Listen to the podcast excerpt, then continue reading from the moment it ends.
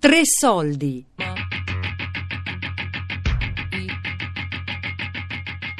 Grandola Vila Morena. Portogallo. La rivoluzione dei Garofani del 1974. Di Marcello Anselmo.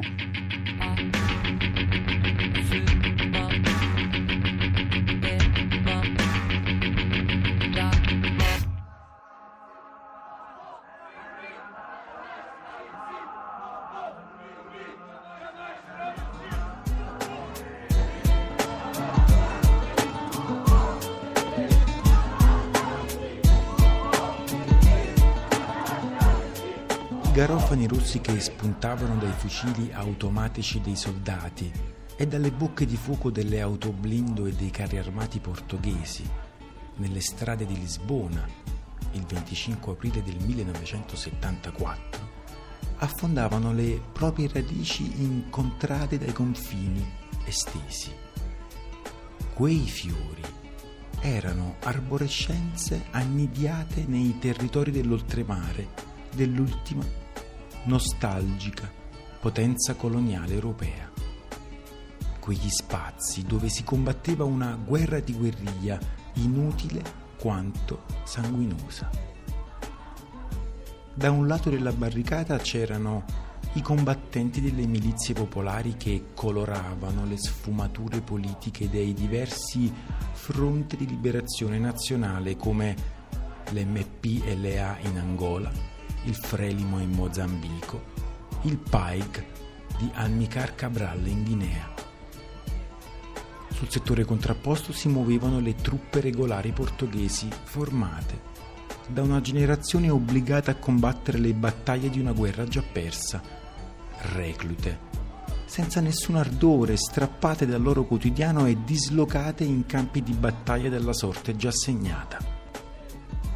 I soldati di un impero ormai solo immaginato che, invece di continuare a combattere un conflitto di rapina, seppero trasformare lo stato delle cose, quel presente del tempo che riguardava loro stessi. Appunto dei militari di leva. Cioè l'introduzione del servizio militare di leva per fare la guerra nelle colonie attualmente a un punto si è ritorto contro Portogallo perché i giovani naturalmente non avevano nessuna voglia di combattere, di morire, è una cosa molto semplice, ma anche le famiglie. Eccetera. Una cosa un po' meno nota è che questo processo però ha coinvolto anche appunto quadri più intermedi dell'esercito, cosa che poi si è visto eh, appunto col 25 aprile, ma è iniziato ovviamente parecchi mesi prima del 25 aprile, le riunioni dei capitani, cioè, ha man mano coinvolto sia um, ufficiali o di, di livello intermedio che però arrivavano come soldati di leva cioè non di carriera, insomma. No? Eh. Poi pian piano anche vertici militari più alti. E quindi hanno mo- reso molto complicato, molto difficile, molto teso la relazione tra i militari e il governo, molto semplicemente. No? Cioè tra chi stava poi sul terreno a fare la guerra. Cioè, I militari sono i primi ad accorgersi che la guerra non può essere vinta. Cioè nel senso che non è tanto una questione militare, è una questione politica, non può essere vinta per ragioni politiche. Cominciano a, a esprimere la necessità, questo cominciò già nel 73, perché i primi movimenti anche nelle colonie di soldati, di militari, di capitani cominciano in realtà abbastanza prima del 74.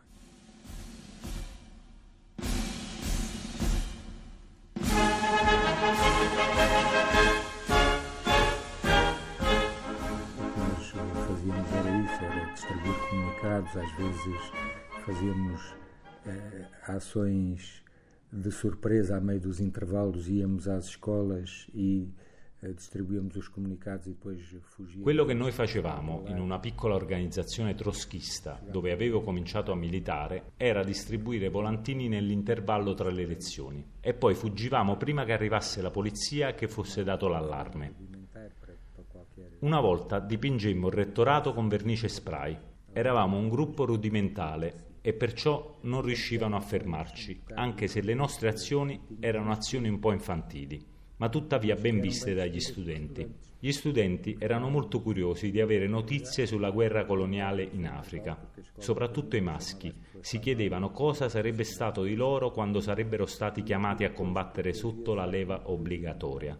Ed era una guerra che stava andando molto male Si sapeva che in Angola la situazione militare non poteva durare molto e che il potere politico di Lisbona non aveva la stessa agilità che ebbe De Gaulle quando si trovò in una situazione analoga in Algeria. Non c'erano negoziazioni possibili. Era una guerra che stava andando molto molto male anche in Mozambico e in Guinea la situazione era vicina al collasso, con l'aggravante che una parte delle truppe, in particolare gli ufficiali intermedi, avevano già vissuto una disfatta umiliante in India, a Goa. C'erano già state guarnigioni dell'esercito che avevano abbandonato la zona di guerriglia, una cosa che non si era mai vista in 13 anni di guerra coloniale. Insomma, tutte le circostanze indicavano che la guerra era prossima ad una fine drammatica. Coisas che nunca si tinham visto nos 13 eh, anos de guerra colonial começavam a acontecer na Guiné, começava a acontecer na Guiné.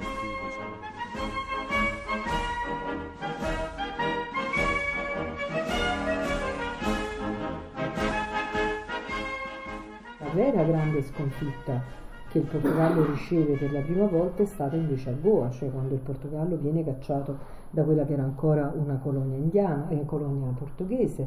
E questa disfatta di Goa ha un valore simbolico per, le, per, i militari portoghesi molto grandi, che quando cominciano a vedere che il Portogallo non gli manda più basicamente i soldi per fare la guerra, eh, eh, cominciano a pensare eh, che era necessario cambiare qualcosa e che era necessario cambiare il governo del paese che li aveva mandati là. I militari, dopo l'esperienza di Goa, eh, quando cominciano, mh, cominciano diciamo, a capire che la situazione, la guerra l'avevano persa,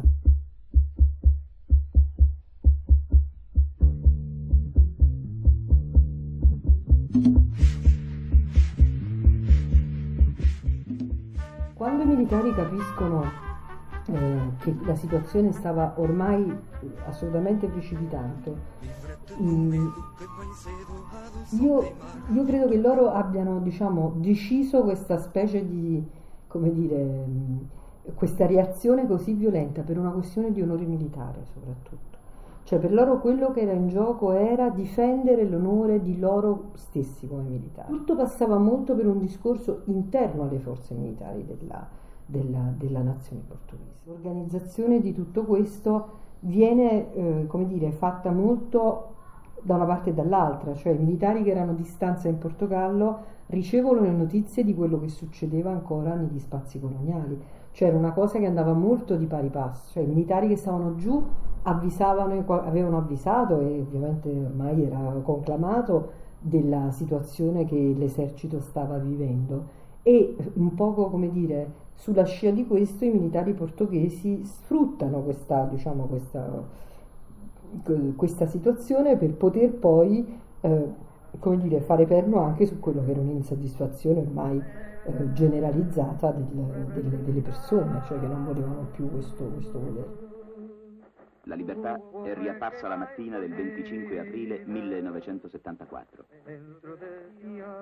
La trasmissione alla radio di una canzone popolare, Grandolà, Villa Morena, è il segnale che fa scattare il complotto dei capitani. In poche ore la fradicia impalcatura dello Stato fascista viene rovesciata. L'hanno chiamato il complotto dei capitani, perché è stato organizzato da un gruppo di giovani ufficiali subalterni, quelli che pagavano di persona le sanguinose guerre in colonia e che vivevano a più diretto contatto con i soldati, cioè col popolo. L'impalcatura fradicia è crollata al primo urto. Se un carro armato entra nel palazzo della guardia non è per un'estrema battaglia, ma per sottrarre gli esponenti del regime alla folla che ormai assedia le strade. I giovani ufficiali avrebbero forse voluto una soluzione diversa, ma gli alti gradi dell'esercito, entrati nel movimento, hanno preferito salvare i vecchi commilitoni. Atenção, senhores espectadores. Muito boa tarde. A partir deste momento, o movimento das Forças Armadas controla totalmente a rede emissora da Rádio Televisão Portuguesa. Dentro de momentos, transmitiremos uma edição especial do telejornal, para o qual pedimos a vossa melhor atenção. 25 aprile quello che succede è che eh, un, diciamo, un gruppo di soldati che stavano a distanza poco lontano da Lisbona cominciano ad avanzare verso la capitale e, e poi da, questo, eh, da, questo, dice, da questa caserma nel centro di Lisbona, nella Piazza do Carmo, in qualche modo viene piano piano accompagnata diciamo, questo arrivo dei militari da, da Santarém a Lisbona e eh, viene praticamente presa eh, la gestione della, della, diciamo, della, del, del Portogallo, di quello che era il, il, territorio nazionale portoghese. Proprio perché faceva precipitare un edificio già cadente, sarebbe stata una rivoluzione senza sangue. Ma questa che era chiamata la casa della morte, ha voluto che il fascismo crollasse nella violenza in cui aveva vissuto. È il comando della Pide, che il popolo aveva tentato di occupare la mattina del 25 aprile. Dalle finestre di questo palazzo i fascisti portoghesi spararono sulla folla causando gli ultimi morti della loro storia, prima di arrendersi ad un reparto di marinai. Para mim o dia e a hora foram uma surpresa. Enfim, de manhã acordei com, com o rádio, foi até a minha mãe que me disse, estão a dar ali no rádio que la rivoluzione del 25 aprile 1974 mi colse di sorpresa. Mi svegliai al mattino e mia madre mi disse che alla radio dicevano che c'era gente per strada e che si trattava di un movimento con delle pretese democratiche, anche se ancora vaghe.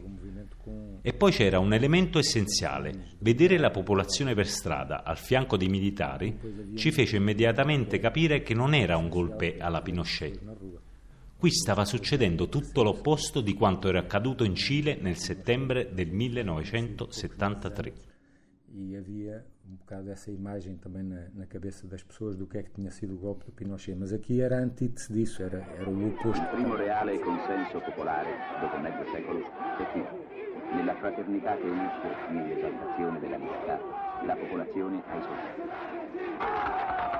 50 anni di fascismo significano che tre quarti dei portoghesi non avevano mai conosciuto la libertà, ma solo sognato. Avevano lottato per essa senza averla mai assaporata. Senza questa lotta, senza questo sogno, non sarebbe mai esploso il complotto dei capitani. È chiaro che il primo atto, diciamo, dopo il 25 aprile è stato eh, liberare i prigionieri politici che in buona parte stavano a Caxias, quindi a pochi chilometri da Lisbona.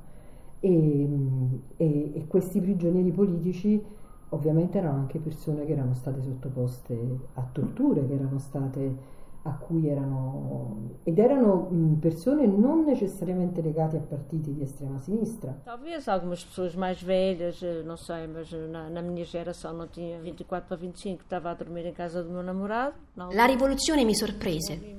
Quella notte stavo dormendo a casa del mio fidanzato e dapprima sentimmo qualche rumore proveniente dalla strada. Poi lui salì sul tetto per cercare di capire qualcosa e ricevemmo le prime notizie. Quando capimmo cosa fosse accaduto andammo subito in centro, ma io non vidi molto perché corsi con i miei fratelli subito verso il carcere di Cachas, dove da un momento all'altro ci sarebbe stato il rilascio di tutti i prigionieri politici e quindi anche di mio padre uh, na Baixa e no centro de Lisboa, porque fui de imediato com os meus irmãos para Caxias.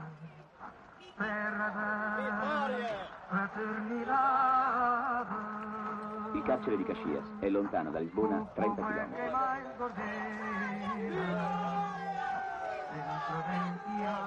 La notte tra il 26 e il 27 questi 30 km sono gremiti di folla.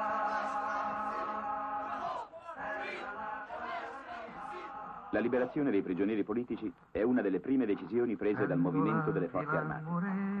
Ma non è stata facile. Secondo alcuni, come era accaduto in Italia nel 1943 e come accadrà in Grecia nel luglio del 74, dovevano essere liberati solo i politici e non i comuni. Ma sotto la qualifica di comuni erano a Caxias tutti i militanti operai, molti comunisti e socialisti. Ciò che deciderà in senso definitivo sarà soprattutto la presenza di una folla sempre più vasta che richiede libertà per tutti i politici. È l'iniziativa dei prigionieri stessi. Rifiutano di uscire se non verranno liberati tutti i loro compagni.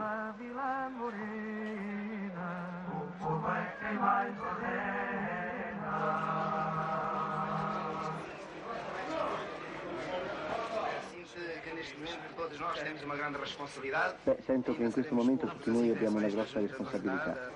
Ho sofferto, sono stato torturato dalla figlia, mi hanno quasi ucciso quando mi arrestarono. Sono stato picchiato per due giorni, giovedì 22 e venerdì 23 novembre, con dei manganelli di gomma, da 5 o 6 agenti contemporaneamente. Sono stato sottoposto alla tortura del sonno a gennaio, per tre notti e quattro giorni. È finita un'era di violenza e di repressione nel nostro paese.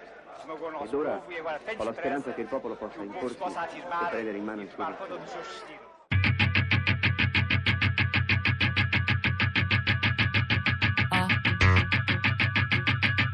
Grandola Vila Morena, Portogallo, la rivoluzione dei garofani del 1974. Di Marcello Anselmo. A cura di Elisabetta Parisi con Daria Corrias e Lorenzo Pavolini. Podcast su radio3.rai.it.